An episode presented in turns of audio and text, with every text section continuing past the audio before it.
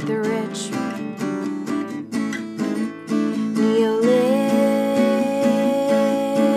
Neolibs are a bitch. Medicare for all. Bros can suck my balls. Fuck your reply guys. Please don't fuck your reply guys. Just listen to reply guys.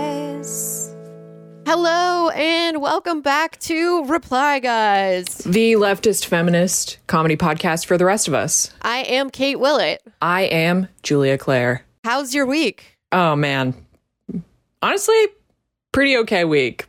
This I is had all, you- it's all different now that you're uh you know you you know now that you're uh I'm trying to find a euphemism for uh, doing stuff. Oh, that I'm having sex? yes. Oh, okay. yeah, sure. I mean, it's been I literally almost just dropped my phone. Um from that cuz I'm chill. Yeah, I've been having sex for a while though. I know.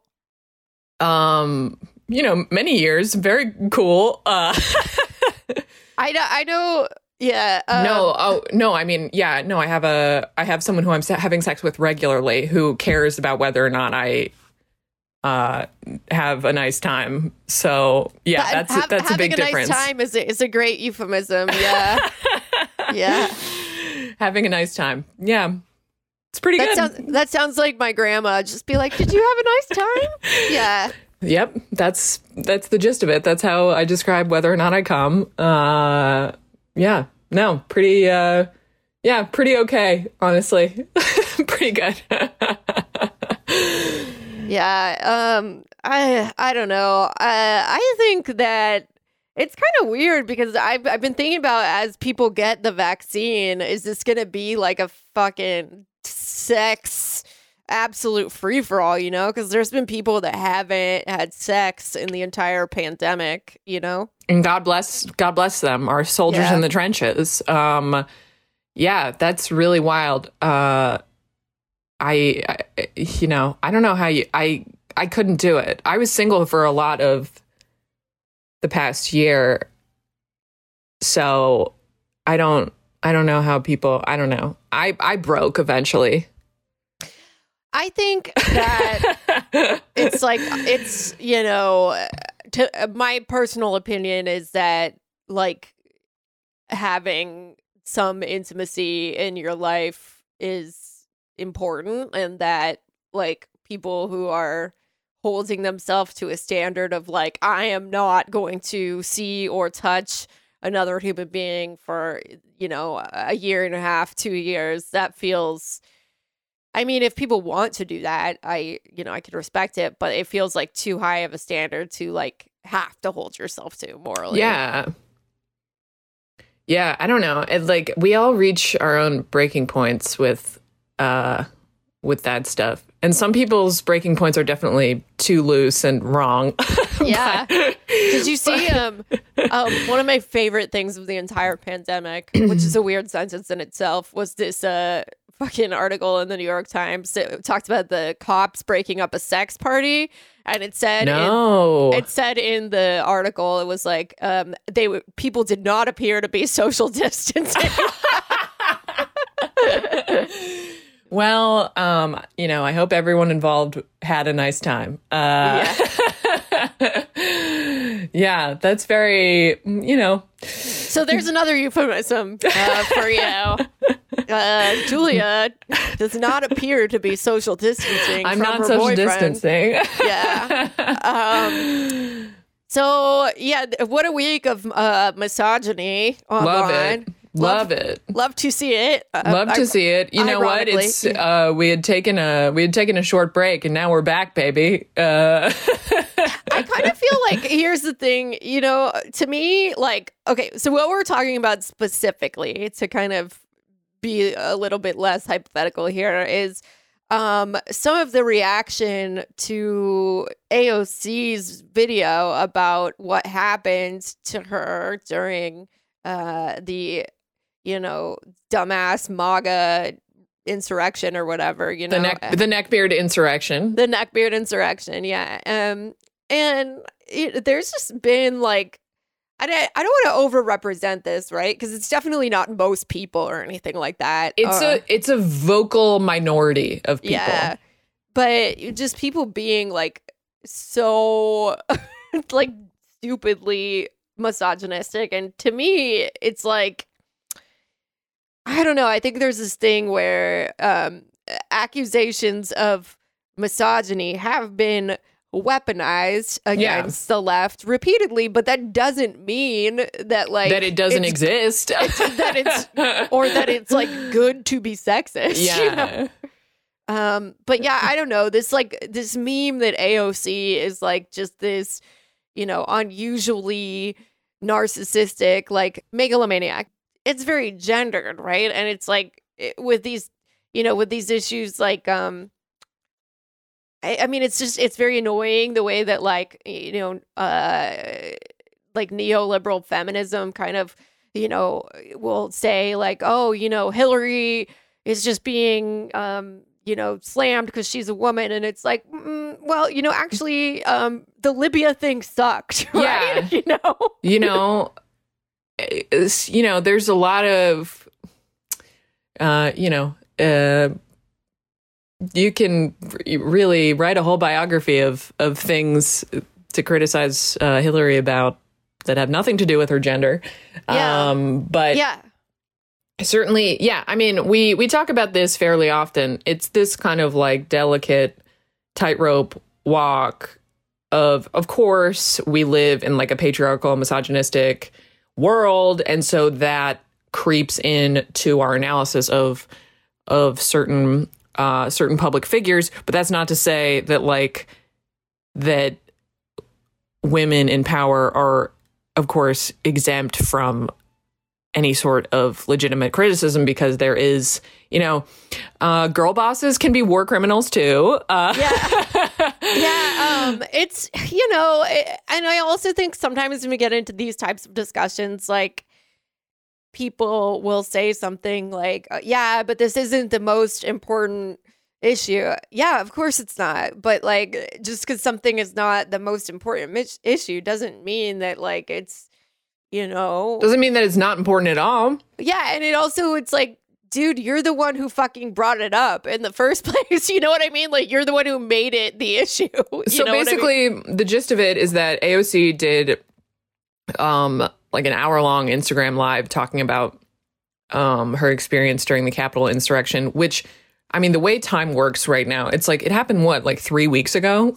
and so I don't know, it seems like longer than that. But she spoke in pretty great detail about like hiding in an office with Katie Porter and hearing the uh, insurrectionists outside yelling like where is she um and there have been there i mean there are people who have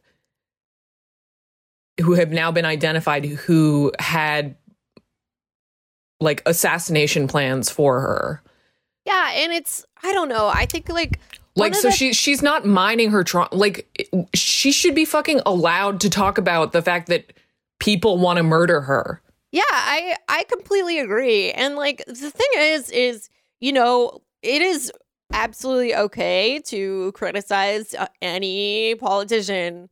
That's fine. We should all be doing it all the time. But, you know, there's like definitely a certain kind of criticism like with this highly gendered criticism like it, you know, it's um it's a criticism that goes like beyond the the subjects of it like the person in power. I think it's the same thing with like body shaming or whatever. Like if you you know when people are like oh trump's fat or whatever like it, who cares if you criticize donald trump or whatever he sucks. But the thing is is the, the thing that's the problem with him is not his body. You know what i mean? Like it's not like being whatever size is not the issue with him you Mhm. know uh it's like the fucking white supremacy and fascism and shit you know I mean, certainly no one made these accusations against Steve Scalise when he got shot. Like yeah when yeah. and he he talked about it a lot.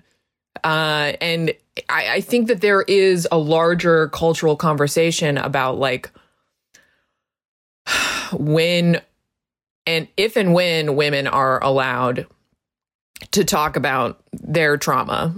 Yeah. Um and you know, it's like I don't think that it's wrong to be like okay, you like th- these people will often say like oh whatever, you know, sh- she's one of the most powerful people in the country. Okay, yeah, that's true. But like the thing is is you are talking about her trauma like as like a, a, a broad signifier for like how you want women to be in general so you can't be mad when women respond to it that way or whoever Yeah. responds to it that way you know it, it is a, it is a conversation about how you think that women should behave or talk you know Yeah. And it's like, sorry, folks, there's never going to be a good, like, there's never going to be a time when people think it's acceptable or okay for women to talk about, or just, I mean, survivors of violence writ large, but particularly women to talk about the threats and uh, violence that they've endured. I don't know. I like, again, you know, we don't stand politicians on this podcast, and I don't, and that that really has nothing to do with it. It's just the fact that like politician people talk politicians talk about their personal experiences. AOC has been able to do it in such a way that like maybe not in this case, but she's been very effective in kind of like connecting with people who has talked about their trauma more than Joe fucking Biden. I mean, i know yeah that's definitely and you know and like I mean, and and like and, rightfully and he- so. and yeah, and he should be he should be able to, but nobody says that about him. Like nobody's like, get over your dead kids. like, Although, if someone did say that, uh, like I'd almost, it would almost have to circle back to like full respect. you Yeah. know?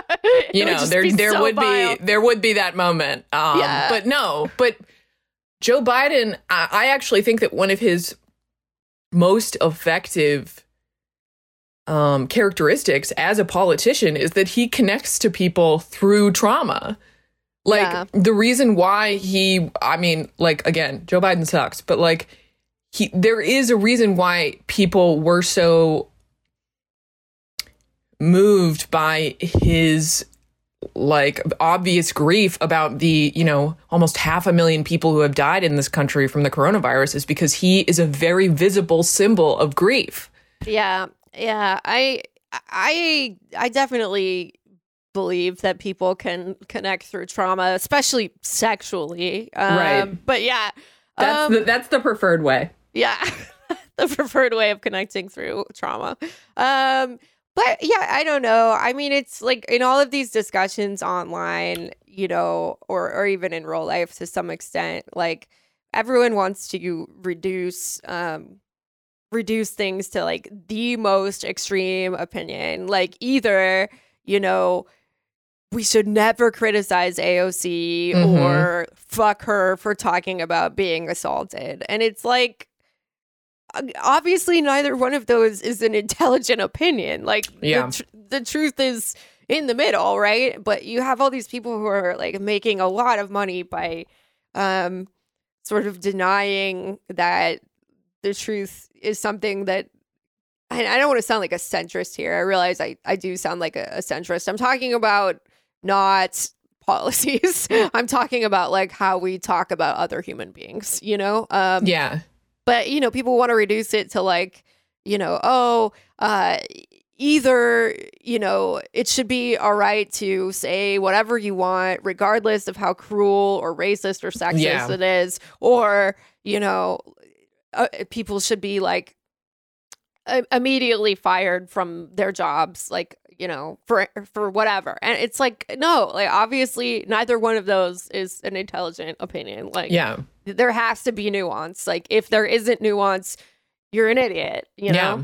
So I don't know. amen Um speaking of idiots, we did want to talk a, we did want to talk about uh means testing a little bit. And so I actually didn't even know the term means testing until a couple years ago. me neither Uh, Yeah, but um, it means testing. Probably most people uh, who listen to this podcast have, um, you know, have uh, heard of means testing at this point, but basically it's like, um, you know, deciding who will receive a certain benefit by income. Um, Mhm. and, you know, or you have to qualify for it in, in some other way, right? So almost all social programs in the United States are uh, means tested, not Social Security. Well, kind of, because it, it depends like how much you you get, but like everyone, it's a universal Everyone gets program. it. Yeah, it's, it's, a, a it universal a universal program. program. Yeah. So, you know, and Medicare is the same thing. Um, and so with the with the stimulus check, um, it, it was means tested before, um, but they are trying to uh, means test it further and like make it so that if you make over fifty thousand dollars, you won't be able to get it. This is like an idea that's been, you know, thrown around, and it, of course they're already That's- doing this. Yeah, that's the that's the Republican proposal. I think that the the Democratic one is is higher, but it is still means tested. Yeah, but you got all these like third way Democrats, um, Ugh. like like think tanks and stuff, and like Joe Manchin, and you know, like the the debate is is happening like in in both oh parties. yeah, no, and, cer- yeah, sure. and Republicans, it's you know, it's to their interest to means test it as much as possible and make sure as few people get it as possible, not just to serve the ruling class, but because they want the the Democrats to to suffer a political defeat from Yeah. a ton of people being mad at them, which is what would happen with like you know if if every like sort of semi middle class person was denied this check from a Democratic administration that got it under the Trump administration that already received a couple um, stimulus payments, like you know, then that that's going to be a huge uh, resentment breeding event, right? Yeah. And, um, and it's it's going to pave the way for fascism 2024. You know, Can't wait. um, and it's you know we saw this a lot with um, like Pete Buttigieg in the primary. You know, talking about um, well, you know, we have to make sure that rich people don't get free college, and you yeah, know, and it's like no, give everyone fucking free college and tax rich people, even it out that way. You know, um, it's not. It's not difficult. no, um, yeah, and also. Means testing is kind of how we get a lot of class resentment of the poor to begin with. yeah, absolutely, and it makes programs a lot easier to get rid of. to get rid of because people see poor people as expendable. Yeah, Um, but capping out, I mean, yeah, the Republican proposal to cap out at fifty thousand dollars is would eliminate a huge swath of the you know the middle class. Uh, so I don't know. It's all m- means testing is bad. That's what we're here to say. yeah. um all right. So um you know the the last thing that we want to talk about uh today is uh uh, Jeff Bezos has decided to retire from Amazon. Um you know, he's still going to be running the show. Um just you know, does not want to I guess subject himself to the public criticism anymore. Um I don't know. I mean, just fire him into the sun. I, I just want. Well, I would say do fire him into the sun, except for the fact that he's fucking obsessed with space. Like all he wants to do is go to space. Right. So, So, he'd that's, be like, that's really what that's what he wants. fire him um, into hell." Yeah, fire him into the the pits of hell. Yeah, Yeah, I mean, I there was this week um, kind of a, a spot of good news, which is that there was a ruling that Amazon was required to pay out. Um, I think like a, a very large sum of money in uh, tips that it withheld from their drivers. Although Um, I'm withheld is as citations pointed citations Zenith pointed out on Twitter is uh, a fucking euphemism, right? Stole. S- Stole. stole. Yeah, Stole from their drivers. Stole it. Yeah. That's a good point. Um, yeah, that is the correct term. So I don't know. I do want to see. God, I just want to see him taxed to hell, and I want to see Amazon become a public utility. I haven't been following this like Reddit stock situation, and it's not because I don't think it's interesting. I just don't. I don't really understand. Uh, and I don't honestly, I don't really care. Yeah, I mean, I'm is- sorry. I I I was saying this that it's it's like the time I watched The Big Short, and I'm like, I'm not rooting for anyone here. Yeah, I feel the same. Yeah, Um, someone someone on Twitter said that that there it, that there are situations like these where there's no good winner, but one winner is objectively funnier. Yeah. Uh, yeah, that's uh, definitely accurate. All right. So um, this week we have a really fun guest, uh, Chris Cubas, who is a comic out of Austin, Texas, a really uh, funny, cool socialist dude. And we hope that you enjoy this interview. Thank you so much. Bye. Hello and welcome back to Reply Guys. We are so lucky this week to be joined by Chris Cubas, who is one of my favorite comics out of Austin, Texas. And um, yeah, I'm just so excited to see uh, to see his stuff on Twitter all the time. Super, super funny. Uh, welcome to the show, Chris. Thanks for having me. I'm excited. So, um, you have been doing a podcast for a little bit yourself. Can tell me a little bit about that podcast? Yeah, so I have a podcast called Bad Advice with Chris Cubas, where we uh, have a couple comics or random artists, uh, pro wrestlers, whoever, uh, interesting people on, and we uh, respond to Dear Abby letters from the newspaper. And I, at some point, I feel like I got to stop saying Dear Abby because I'm going to get a cease and desist, but that's what we're doing. So I go to the Dear Abby archive and I pull some questions, and then we give advice that we were not asked to give and aren't qualified to give in the first place. So what like what is a an example of time that you It- gave very weird advice or different from Dear Abby? I, I mean, it's so it's always different from Dear Abby, but also like it, it's just the the one thing I've learned uh, like doing that podcast is that like one you never like when people are writing these letters they you aren't getting the whole story right? You're getting whatever this person thinks is going to make them seem like not the villain but they're often the villain. And, and often it's like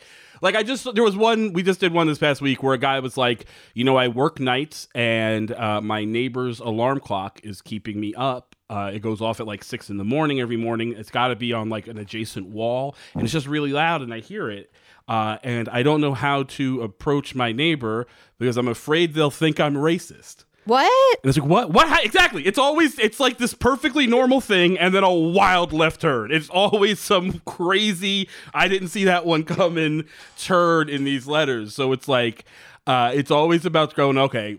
Or, or there was another one recently where it was like, uh, you know, I, I like to, um I go to coffee shops all the time. I always tip a buck, maybe two bucks, depending on it. Like if it's a four dollar drink, I'll tip to five. If it's three fifty, I still tip to five. Whatever. He's giving like reasonable tips. He's like, and it's very often young women that are the baristas.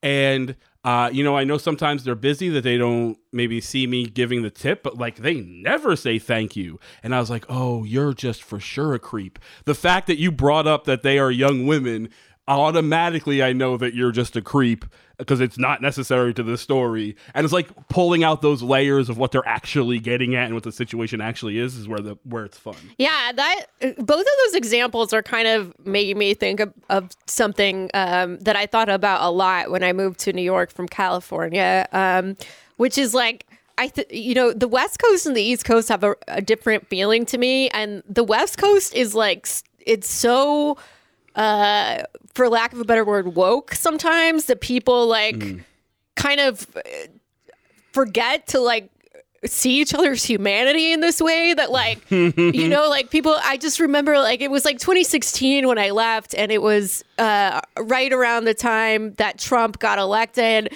and i felt like you know in california like people were just you had like just white people kind of like you know, kind of constantly apologizing to their their black friends, yeah, yeah, or yeah. like their immigrant friends, and it was like I, and I, I was thinking about that a lot with like this kind of trend of like Robin DiAngelo of like we have to talk about race right now, like that. You know, maybe sometimes it's good to just uh, talk about whatever feels right for the moment and not like force an agenda.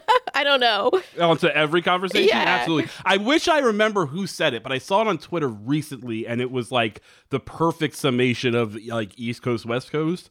At least to me, it was, and it said that New York. It was like New Yorkers are not nice, but they're kind. Yeah, I And saw. I in saw Los this. Angeles yeah. are you saw it right? Yeah. Are, are are not Are- are they're, they're nice, ki- but they're not kind. And I was, or New York is not. New Yorkers are not nice, but they're kind. And California are nice, but they're not kind. And I was like, that is fucking exactly right. They're very. It's very nice. It's very. Oh, uh, out here, you know, excuse me. Let's be woke. Let's be sensitive. But then you know, they're not actually good people. Whereas like New Yorkers, they'll be like they'll call you an asshole while helping you. You know what I mean? Yeah.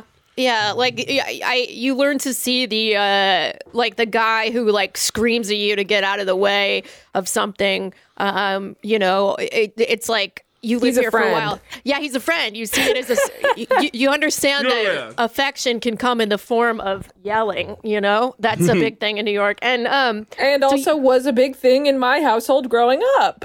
Yes. Uh, Uh, I don't know if you've listened to the show, Chris, but a, a big theme on the show is that Julia has a cop dad, and uh, they have a lot Retired. of conversations. retired cop. Uh, it's uh, you know one of the earliest things that radicalized me. I think. Uh, yeah. I would assume. yeah. so, Chris, you don't live in New York or California. You live in Austin, Texas. Is that right? That is correct. I live in uh, the new Los Angeles because that's where everybody from California is moving to get out of paying tax. Yeah. Well, and like the pandemic restrictions. I know, like Joe Rogan moved there, and right? Did he move there? It's where it's where Dave Chappelle got COVID. I mean, I mean, Joe. Joe Rogan is moving there to avoid taxes. Absolutely. Yeah, hundred percent. That's what they're all moving here. It's Tesla. They're all moving here to not pay taxes Yeah. and then also drive up the real estate market. Love that. No one can buy a house. Yeah, it's um I I in the West Coast I lived in San Francisco for a long time and really kind of saw uh, a few different waves of gentrification. Many of them started before I moved there. In fact, I probably myself was somewhat of a gentrifier, but I remember feeling like Austin was going through an extremely similar process of just like the rents just fucking skyrocketing. And It is for sure that, and like, it's been that, but this new wave is like affecting it in just a very different way. Because like Tesla's moving here, Samsung, Oracle, all these like it's becoming the tech place because again they don't have to pay taxes. And uh, there was just a thing I just saw somebody was like, uh, if you're trying to buy a house in Austin, you just can't do it because they everything's getting like they put up a price, it gets outbid by like 15% in a day. Uh, and not that I'm fuck who am I kidding about buying a house, but like if I was, that might be a concern of mine. Like like families can't live in this city anymore. And I- and I also I, I've been thinking about this a lot because um, I've been you know seeing that the the different people, uh, high profile people moving, rich people moving to Texas. What happens then if you have this massive influx of new people in your state and such a small tax revenue to kind of support public works? There there aren't any. Like I mean, it happens, but it's hard. Like we just passed the thing. Like I'll be fair, Austin is like better than a lot of places as far as like some policy is concerned. Obviously, it's still a government that has its issues, but like we just recently, uh, you know, I don't want to say defunded the police, but we they passed the thing to drastically cut their budget. Um, and part of that money is going to buy two hotels to house homeless. We have a very big homeless situation, and it's just growing, obviously, as a result of the pandemic. But like, there's camps everywhere, there's tents everywhere, and there's a public camping ordinance that was repealed a while back to allow people to camp publicly, essentially just have tents because they're homeless, and they're all these rich people moving to town, and they're trying to overturn that and stop the government from buying these hot- like these two hotels. We're going to spend hundred million dollars on.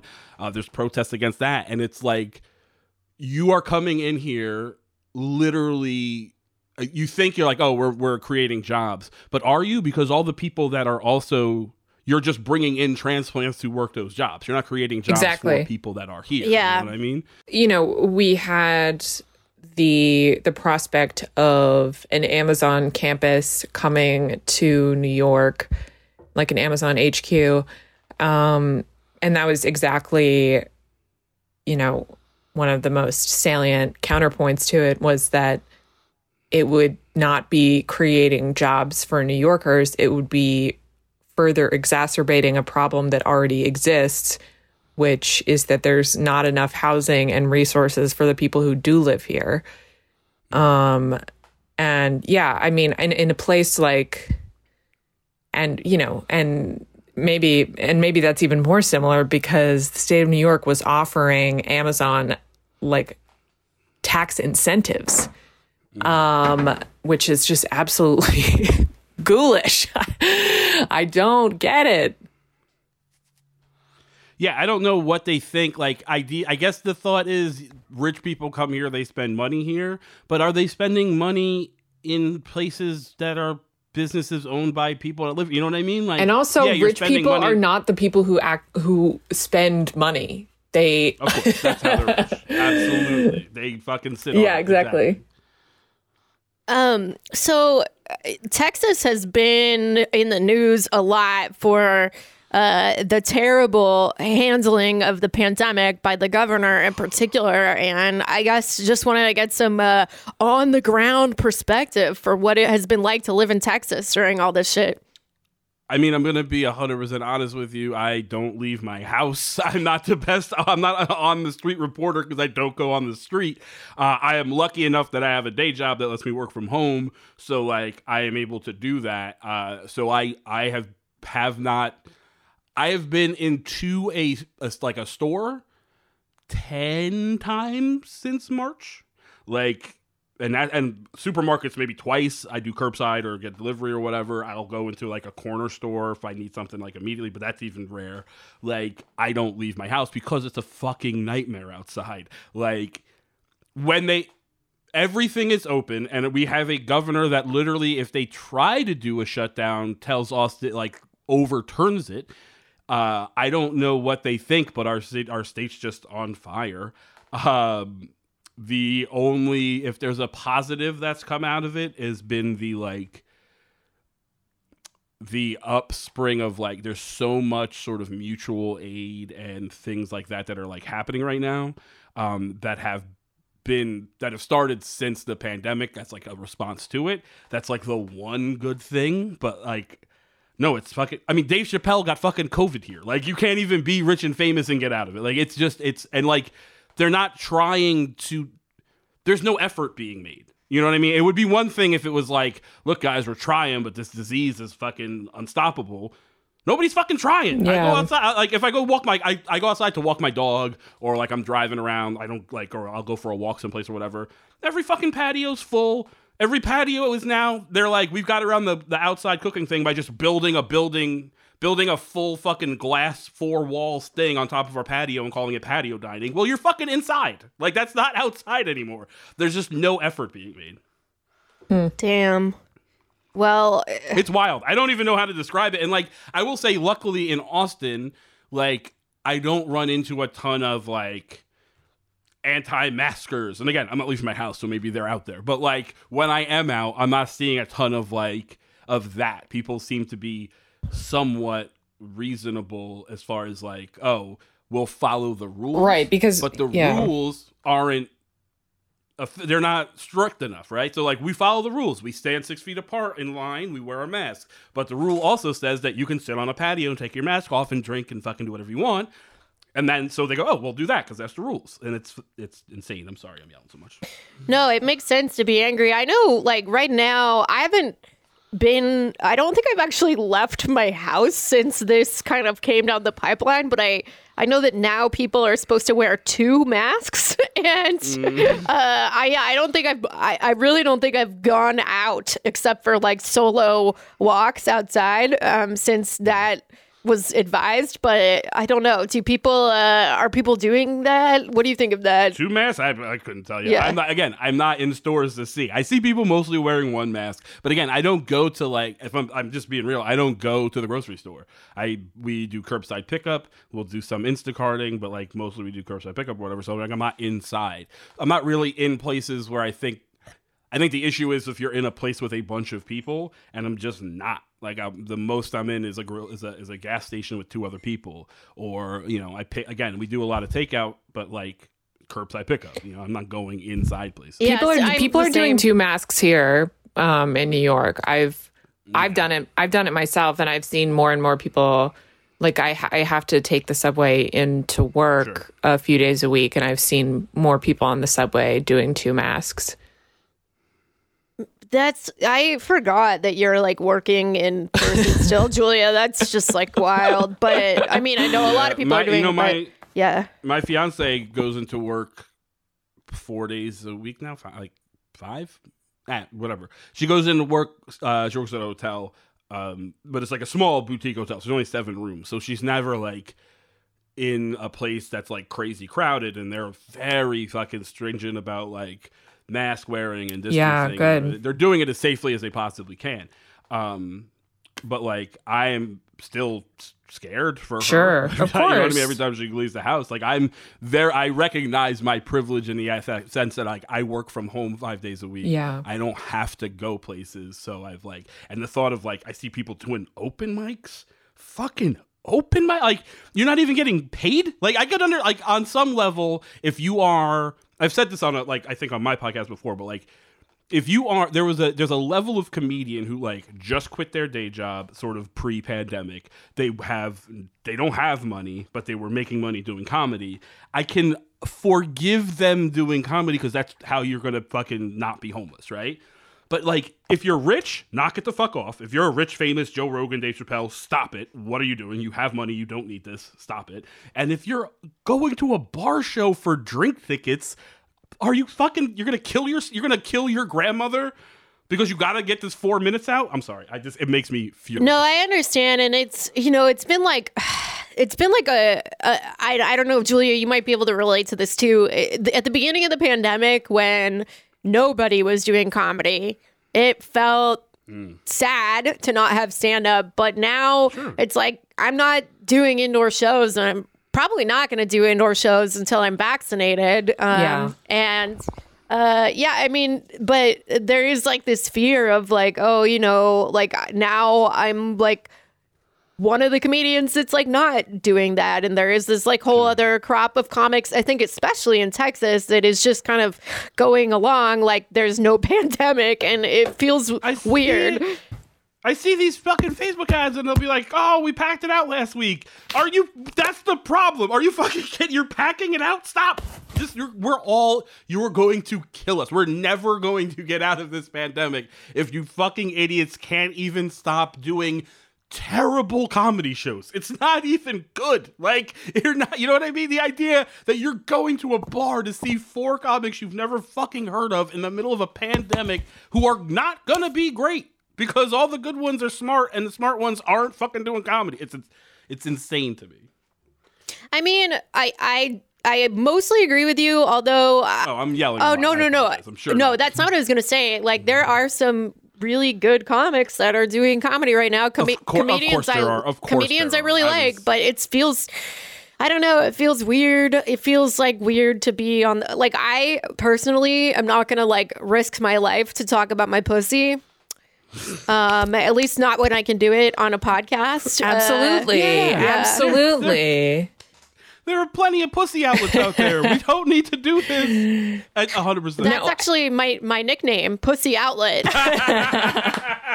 Discount Pussy. Yeah. Well, I I mean, and I know that that here in New York, there, um, yeah, there are definitely like some of the clubs. Uh, there there was one in particular that came under a lot of fire that because they were doing indoor shows shows and they might still be um which is beyond the pale to me but i i know that like new york comedy club has like a rooftop space uh that they've been using and I, i've seen the setup and it it looks like pretty okay to me. And obviously, everyone is like fully outside wearing masks. It's not enclosed at all.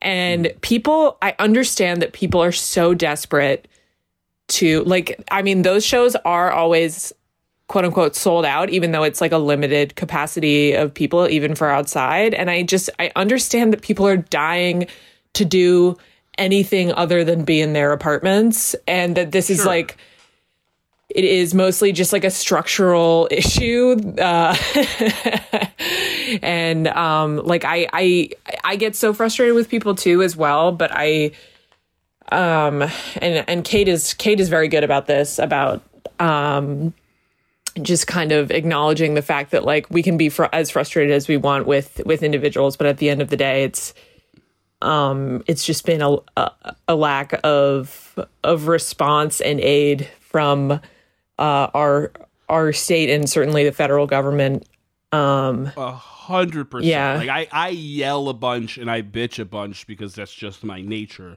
But at the end of the day, it is the government's Yeah. abject failure to handle this Yeah. that is the issue. 100%. Now, is there also personal responsibility? Totally, yeah. And should you not be going to a goddamn open mic at an indoor Oh bar? my God. hundred percent. Well, I mean- yeah. but also like if, if you look at but but then I have this other issue where, like, for instance, Austin, we had uh, Chappelle and Rogan doing these shows, right? And they were as safe as you can kind of theoretically make a show. Granted, Dave Chappelle still got COVID, but it was outside, limited seating, wear masks, you, uh, temperature checks, and uh, rapid COVID checks before you get in the door, all of that, right?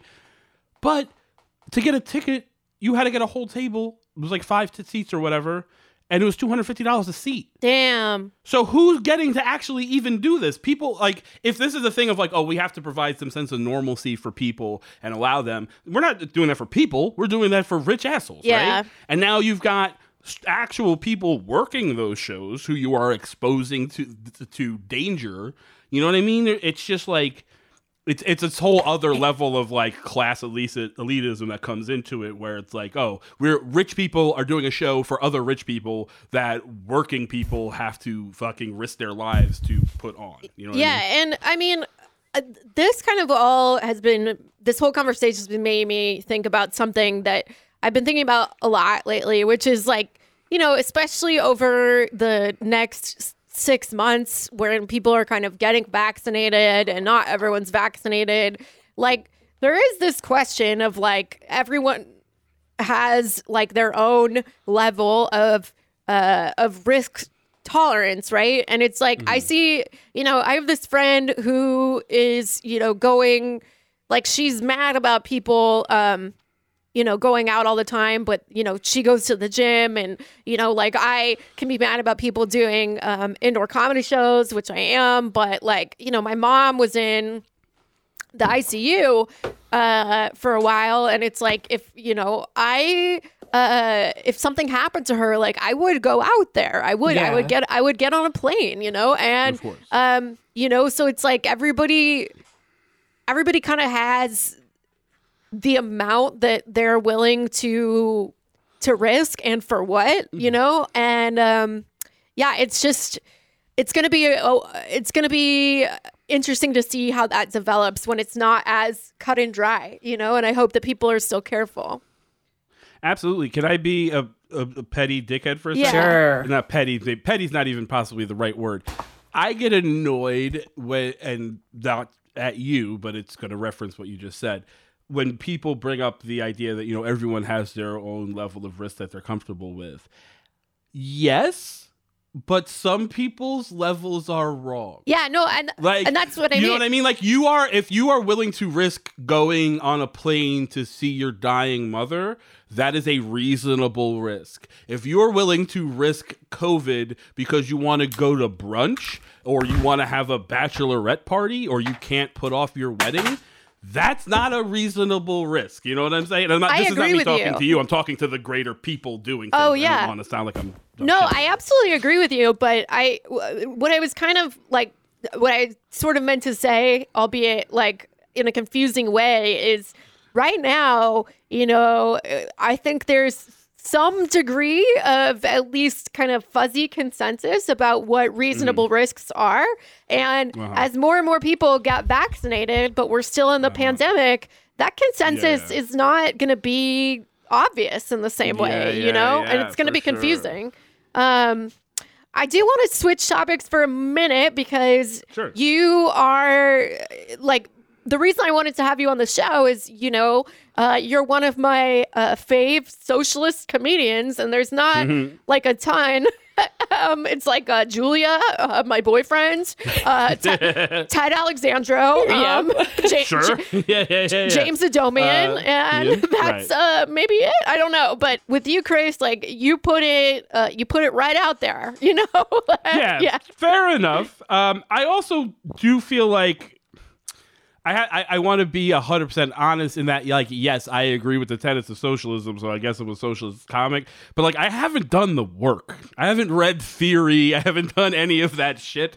So like, Reading I uh, reading in the- theory is not doing the work, in my opinion. I Okay, well that's good. I, that makes me feel better. I just mean to say that like I am a socialist in that I think we should own the means of production is a term I've heard that I believe and don't 100% know I understand. But like I am I am as much of a socialist as you could be without 100% understanding what that means, if that makes any sense. I think that we need to, and this is actually like a hill that I will die on, is that hmm. we cannot have one of the barriers to entry of socialism be reading theory because we will just never get anywhere. No, and I'm it's and it's also and it's also not it's just it's not essential to do the work of socialism. Uh, it just like I mean, obviously we it's it's it's great to have a framework. I'm not saying don't read theory. Absolutely read our boys Marx, Engels, Kropotkin, do it all, whatever. But I mean, you know, some of the groups that have most effectively done the work of socialism in America in the past, you know, hundred plus years or so, uh, you know, definitely some of the people read theory, but not everybody. Yeah, Uh, I mean, I it to me like to me it's a thing that is is beneficial, but I think Julia, you're you're right that like that can't be the barrier to entry. I think like one way that I have found like starting to read more theory myself useful is like you know you can see when people uh who should have read theory like have not read it for example like you'll get like these and i i think you'll feel me here you'll get like these dudes um who go on twitter and use like you know marxist framing to like justify like incel shit or something. And like and then you know it's it's kind of useful to be like actually um marx did not say anything about uh sexual market value you know? Um Yeah, yeah. or you'll get these That- yeah you'll get these people like i think like maybe a less silly example is um you know recently there's been like a lot of debate about like the squad and um like whether like you know there needs to be like a new party um this is like movement for a people's party stuff. And i mean I think regardless of whether you think that's a good idea, to me, like uh, thinking that like um th- that like our even our main path forward uh towards um like power for the working class is going to be um through voting and like not organizing. That to me like feels like okay like let's let's sit down and read some theory here and like what has actually worked in the past because i don't think that we're going to get communism or socialism or whatever through posting or through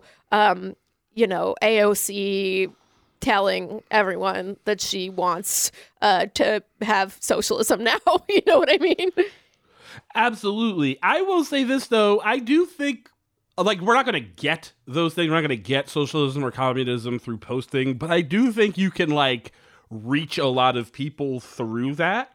You know what I mean? Like you can like I, I like I'll say this.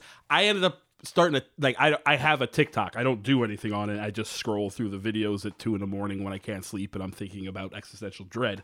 Uh, I'll scroll through the videos, and then a lot of the times I'll end up there was some girl who literally her video was uh, her uh, her whole feed would be her just dancing and not like creepy dancing, just like you know she's like a good dancer and she's dancing to some old timey music, and there would just be like facts about politics scrolling on the feed, and I was like, oh, and every I, and I found myself being like like seeing that and be like catch catching my eye and then I read a thing and then I go Google that thing and then I like learned stuff. Yeah, I know. Who knew? You know I Absolutely. mean? And I think no, I completely agree with you and I think it's sort of like I don't want to say important because I you know, I hate uh I hate that feeling even in myself when I'm like, oh, my posts are important. Like it's so embarrassing, but um I do think that, you know, especially a lot of people in comedy or in entertainment more broadly, a lot of people with big platforms do have horrible horrible politics. So Sure. Oh, um, absolutely. It's definitely nice to to have some balance, and you know, maybe some people with a large reach can be,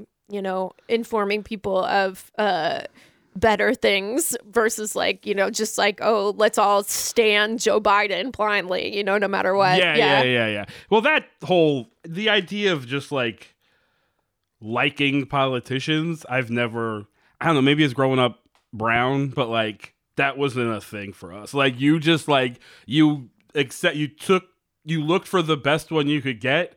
But you never liked them. You just kind of squinted at them, like, "All right, motherfucker, what are you gonna do?" Like, we, you know what I mean? Like the idea of like, okay, we voted for you, but like, I don't trust you, and I'm waiting for you to fuck up.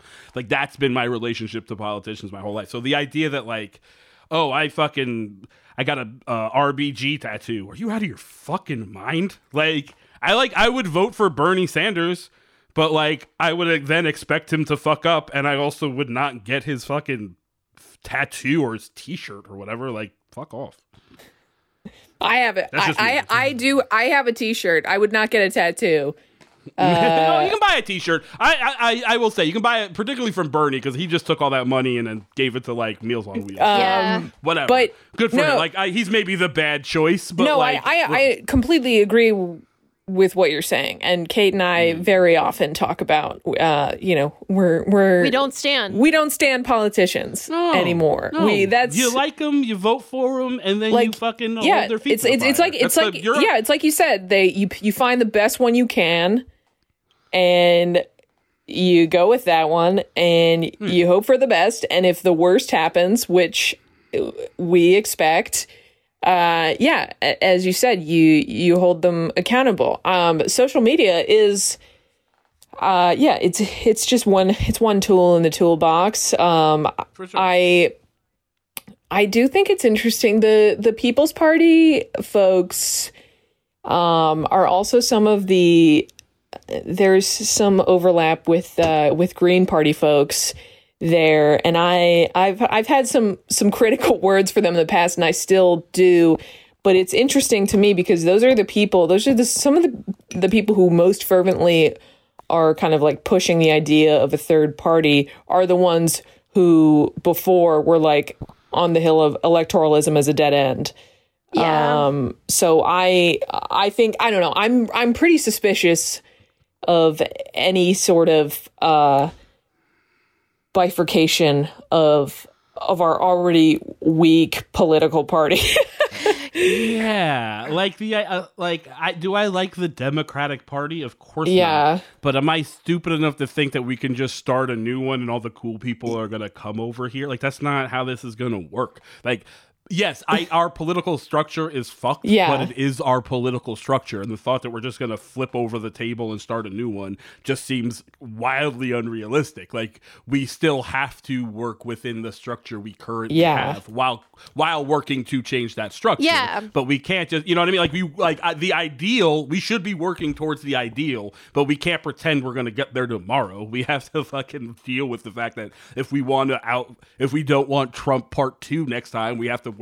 We have to get the people to vote for who we. You know what I mean? Yeah. Am I rambling? No, that makes a lot of sense. And I mean, eh, I've been thinking about this a lot lately because, you know, this is a really clear cut example for me that, um, you know, th- especially in the Georgia Senate races, like Ossoff and Warnock campaigned on, you know, send us to Washington, you will get $2,000 checks, $2,000 checks in the campaign ads, um, images of $2,000 checks where the check amount was clearly made out for $2,000. And then now you have this like reversal where it's like, oh, you actually already got 600. So it's going to be um, Six, 1400 600 was a down payment. Love that so yeah. much. And it's like, you know, you you see all these people like just regular like rank and file Democrats, you know, somehow like justifying this of like, oh, you know, uh, well, people can do math and whatever. It's just like, what do you gain from this? Like, it's going to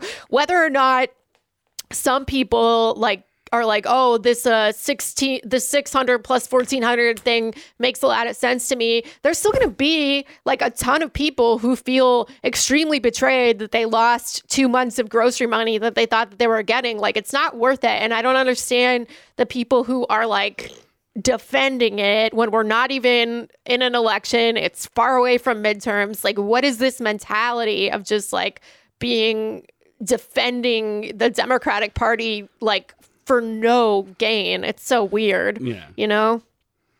Well, it's like it's the people that like when they find out their favorite fucking you know comedian or musician is like a rapist or something and they like die on the hill of defending that person it's like that motherfucker would spit on you if you fucking crossed the street in front of him why on earth like you, you know what i mean it's the same idea of like oh i am going to defend this group of people because i have staked my flag on, on that hill or whatever but they don't fucking care about you fucking defend policy, defend action, but don't defend that group. You know what I mean? Yeah, I completely agree. Um, we do need to wrap up here in just Yeah. a minute. And um, yeah, I just want to say thank you so much for coming on the podcast. And where Yeah, thanks for having me. Where can our- I'll try to be funny. If I come back, I'll try to be funny. I guess I feel like I was just yelling a bunch. we love it. This is a love it. w- this is a yelling podcast, a co- comedic yeah. yelling podcast. Um, where can our listeners find you, Chris? Uh, I'm at Chris Cubas on all social media. I am uh, my podcast. You can it's Bad Advice with Chris Cubas. Again, you can find that wherever you get podcasts. Also, Bad Advice with ChrisCubas.com has all the links. Um, you can if you're in Austin. I don't know if you have listeners in Austin, but if you're in Austin and you need a meal, go to redbeansaustin.com. We do uh, free red beans and rice every Sunday, delivered to your door. Um, and then uh, so you can sign up there. And if you want to volunteer or donate, all the volunteer information can be found there as well. All right. Well, thank you so much. I really appreciate you coming on. Thanks, Chris. Thanks for having me, you guys. That was super fun. Thank you so much for listening to Reply Guys. If you like the show, please rate and review us on Apple Podcasts and subscribe to our Patreon at patreon.com forward slash reply guys, where we have a catalog of over 25 bonus interviews with renowned writers, journalists, and comedians, with an additional episode uploaded each week. The show is hosted by Kate Willett and me, Julia Claire. Our producer is Genevieve Garrity. Our theme song was performed by Emily Fremgen, who wrote the song with Kate Willett. Our artwork is by Adrian Lobel. If you want to find us on Twitter, we're at Kate Willett with two L's and two T's, and I'm at O Julia Tweets, O H Julia Tweets. And Twitter is where you can, of course, also find our reply guys. They are always with us. Bernie, take us out.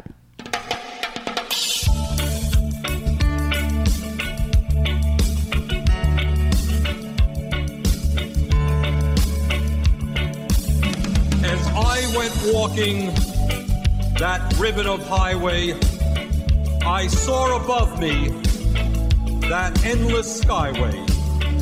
I saw below me that golden valley. This land was made for you and me. This land is your land.